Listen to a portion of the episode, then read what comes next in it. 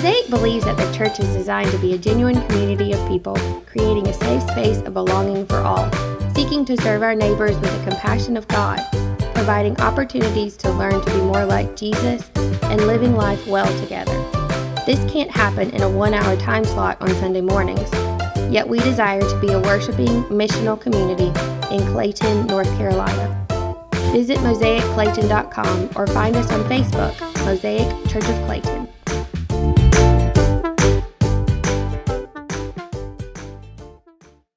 You might be reading this at some point around the hearth, or around the kitchen table, or on the sofa together with family. But hear it again in light of the worship service that we're in today. While they were there, the days were completed for her to give birth. And she gave birth to her firstborn son. And she wrapped him in cloths and laid him in a manger, because there was no room for them in the inn. In the same region, there were some shepherds staying out in the fields and keeping watch over their flock by night. And the angel of the Lord suddenly stood before them, and the glory of the Lord shone around them. And they were terribly frightened. But the angel said to them, "Do not be afraid, for behold, I bring you good news of great joy that will be for all people. For today in the city of David, there has been born for you a Savior, who is Christ the Lord. He will be a sign for you. You will find a baby wrapped in cloths and lying in a manger." And then there's a little more on the next slide.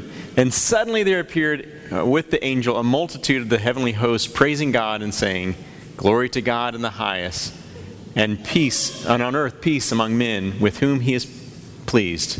When the angels had gone away from them into heaven, the shepherds began saying to one another, 'Let us go straight to Bethlehem then, and see this thing that has happened, which the Lord has made known to us.' So they came in a hurry and found their way to Mary and Joseph, and the baby as he lay in the manger."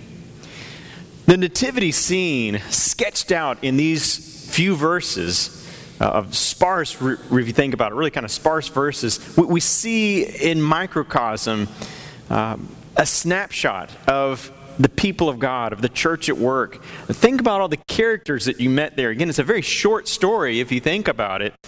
But think about all the characters we encountered at the center of the scene. Yeah, I'm glad you went to the next slide there, which is where I want to show you this nativity set. At the center of the scene, of course, is the Christ child, meek and mild in the manger. And we've got some babies here today, and we know that they can be meek and mild, and then they can be other things as well.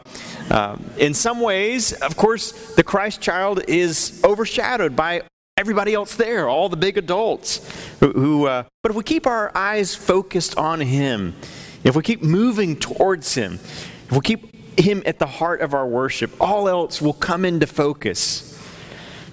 We might learn from our children friends in our homes and in our church. If you think about it, the children often pay the most attention to the baby Jesus. If you've got a nativity set at your own home, you'll notice that the Jesus figure is the one most often swiped by toddlers who reach up on the table with pudgy little hands until they grab the baby Jesus and then hurry him off to some other adventure in Toyland. Martin Luther once complained about his theology students and said, "I wish my theology students would go after prayer the way dogs go after meat." And we might alter that a little bit to say, I wish that we would go after Jesus the way toddlers go after the little Jesus there at the center of the manger scene. And what is it that we see in the infant? We see the greatness of God tucked away in the smallness of swaddling clothes. I've got a quote here. If we go to the next slide, a quote from Alred of Rievaulx from the 12th century. But it's just a beautiful picture here. He says, this is his bending down. He calls the incarnation, the nativity scene, God bending down. This is his bending down, by which he bends himself down so that he might raise us up, not only from the sin into which we had fallen, but also from the penalty of sin to which he has descended. Therefore, the beginning of our salvation is there in the spectacle of his humility. Therefore, let us see our Lord first of all in this humility, in this littleness, in this poverty, And who is there who cannot see him in all these things? Now, through the whole world, it is known that God was made human, a little human, a poor human. But not all see with the same eyes. The babe found wrapped in swaddling cloths. The cloths are a sign that the child, the infant, was cared for. He's been diapered and bundled for warmth. This simple detail communicates the love and tenderness that Mary and Joseph have. If we step back from the manger scene, though, just for a minute, or from the crib, who else will we see there? We see the angels, of course. Let us not forget the angels. They're there in the picture that I have up there. Their translucent bodies tend to kind of come in and out of view. Are they part of our world or not? They seem to be always in transition between this world and the next. Nevertheless, they're the ones that come announcing the news, come bringing the news to the shepherds in the field. And it's important that they come not with a scream or a bark, but almost with the sound of laughter. Joy to the world. The Lord has come. The angels who crowd around the birth remind us that ministry, that what we do here in this place is never a purely human affair. That what we do here, despite the basketball goals and the smell of gym and all that, it's the work of God. It's the work of angels. It's the work of heaven on earth. And then, of course, as we look back to the picture and to the nativity scene, we see the blessed Mother Mary, who pondered all these things in her heart. The kindly Joseph, who stayed with her that long night. And so also here in this group, in this fellowship, there are Marys and Josephs, those who bear Christ. There are spiritual fathers and mothers. Those who really communicate and set the example and again, bear Christ to us in some ways. You can think about those people in your own life who've played the role of Mary or Joseph to you, bringing Christ to you. There will be in every church, every congregation, a few wise men who come from the east bearing gifts. In every church, God provides men and women with gifts, musical talents. We've witnessed them this morning. Financial gifts to share, leadership qualities to share. The gifts of the Magi that were brought here are those of frankincense and gold and myrrh. We might point out that those themselves were at one time worshipped as divinities themselves, gold and frankincense and myrrh, and now they are laid down at the feet of Christ. And so we might also remember that the talents that we bring might become, miniature gods or idols or distractions in our own life. But when we lay them before Christ, when we bring them before the service of God, they are put to good work. And then there are the shepherds. We know that a place called Shepherd's Field is located about 2 miles outside of Bethlehem, the historic place where the shepherds seem to have come from. And much has been made of the shepherds in biblical commentaries because shepherds represent the lower strata of society, the poor, the unsavory, the disreputable, the smelly, forgotten types. They have no impressive gifts to give. They've got no gold or frankincense or wisdom to impart. They represent the lowly, the poor, the despised, who live under the open sky. What impressed Martin Luther, what impressed him about the shepherds is that when they saw Jesus there in the manger, they did not drop their shepherd's crooks and put on a cowl and become monks. Rather, they returned to their flocks. They remained responsible to their ordinary demands and families and jobs, but now with a new light and a new wonder. When we meet Christ, it's not that we all have to drop what we're doing and go to seminary, although that'd be great. But it is to say that we should now do our jobs in a transformed way with a new light, a new hope. The church would not exist without some sheep herders, would it? Ordinary Joes and Marthas who care for families, who work responsibly, who show up on Sunday morning to set up chairs and tear down chairs. Let's not forget the animals. And you see them even in this display, almost every display I've ever seen. It's got the animals in it. The little carol, "Good Christian men rejoice," remind us that ox and ass before him bow, for he is in the manger now. And yes, and in every church, there's some oxen and the occasional donkey. There's a great word from St. Augustine, who interpreted the oxen and the ass as the two people of God, the Jews and the Gentiles. And he counseled in his sermon for people not to be ashamed to be a donkey, or an ox. Let the Lord sit upon us, he said, and take us where he wants. We are his mount. He's going to Jerusalem. With him seated on us, we're not weighed down, but lifted up. With him guiding us, we can't go wrong, Augustine said. As many of you know, I have spent some time doing some research with St. Nicholas and Santa Claus and these kinds of things, and that's completely fascinating.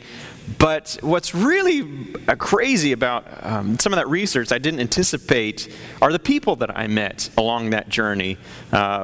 The men, especially, it'd be men mainly, and mostly men in their retirement, who have, for various reasons, become Santa Clauses or Santa Claus impersonators. I didn't realize, maybe I should have, but I didn't realize initially how many people were devoted to St. Nicholas and to Santa Claus, collecting memorabilia and living the season all year long and devoting themselves to an entirely red and green wardrobe attire. So some men become Santa Clauses by accident. Some men have always worn a beard and find that one day that beard has turned white. And kids in Walmart begin greeting him as Santa Claus and realize that, maybe there's something I can do with that. Some put on the red suit and funny hat as a hobby. Some out of a love of Christmas. Others treat it as a part-time seasonal job. One military veteran was asked by a friend if he would help out in a pinch and put on the Santa suit and come by the base and meet with families and children of deployed soldiers. He was so touched by the genuine response of the children that he volunteered again next year to go and meet with the children of deployed soldiers. And before he knew it, he was buying his own Santa suit, growing out his beard, and joining area Santa groups, and suddenly it'd become a whole thing. And in case you're wondering, down in Coral Gables, Florida, there's an official Santa color guard and a battalion of Santas who wear red, white, and green camouflage pants. Even here in the Raleigh area, there's a Triangle Santa Buddies, about 30 or so Santas who meet once a month, all year round. In case you're wondering, they meet up in Durham. They meet at the Golden Corral. If you want to know where Santa likes to eat, it's Golden Corral. One man that I met, Jay from Kentucky, was in a life-threatening car accident with his wife. He stayed in the hospital for about 2 weeks, recovering while his wife lay in a coma. She still has some residual health issues from the trauma, but as Jay convalesced, he neglected to shave, and a fine white beard grew out. As he would walk up and down the halls of the hospital for exercise, he found the cancer wing full of children. And as he would walk, and the little kids would stick their sickly heads out the door and see him go by, wide-eyed. It's Santa. Jay realized that God had delivered a gift to him, a wrapped gift, a ministry that he could do and become part of. So he regularly visits children's wards as Santa Claus. He tells the story that one time a little girl sat on his lap, and when he asked her what she wanted for Christmas, she answered, "I want a new eye."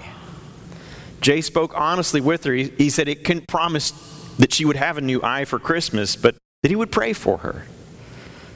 The next day, he came back by the hospital to check, and this little girl's mother came by and found him and said, "Do you remember my little girl from yesterday?" "Well, of course. I just want you to know that you made her day. She was so excited. She said, 'Mama, Santa Claus is praying for me.'" And then there's Father Joseph Marquis. I want to tell you about. Father Joseph is a tall, barrel-chested man.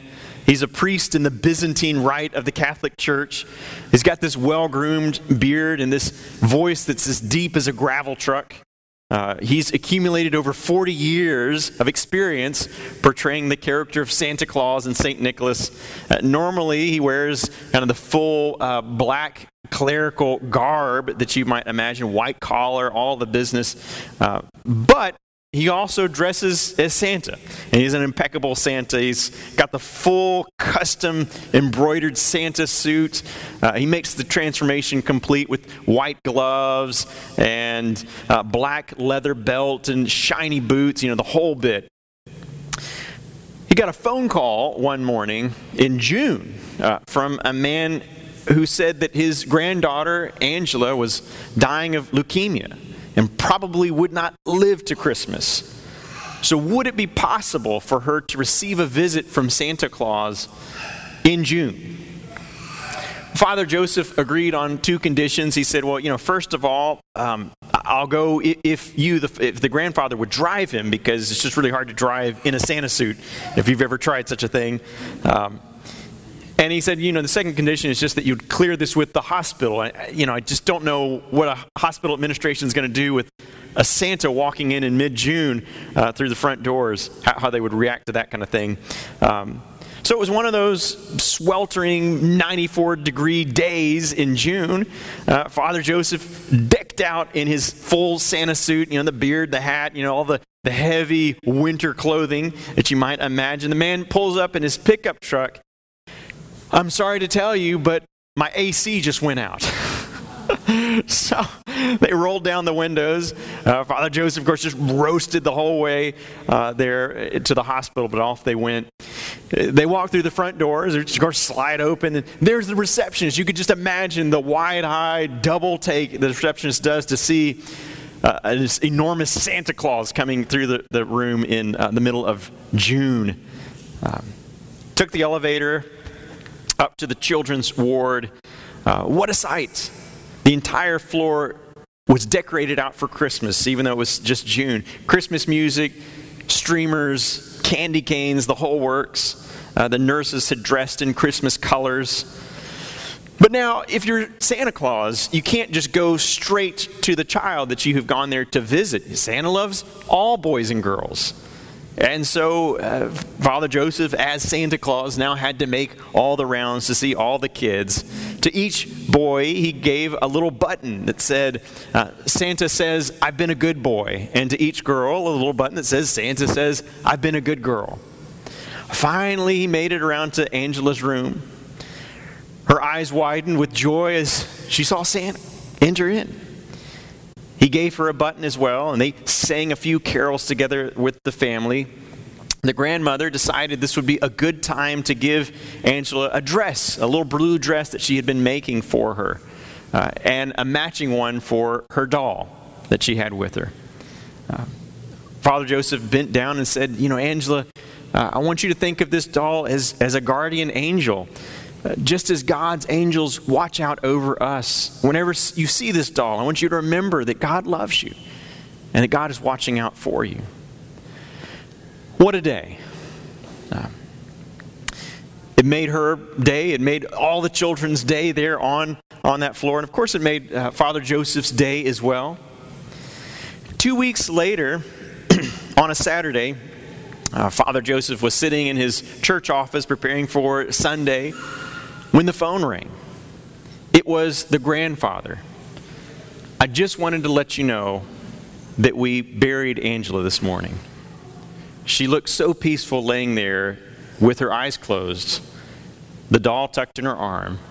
She wore that new blue dress, and she had the pin.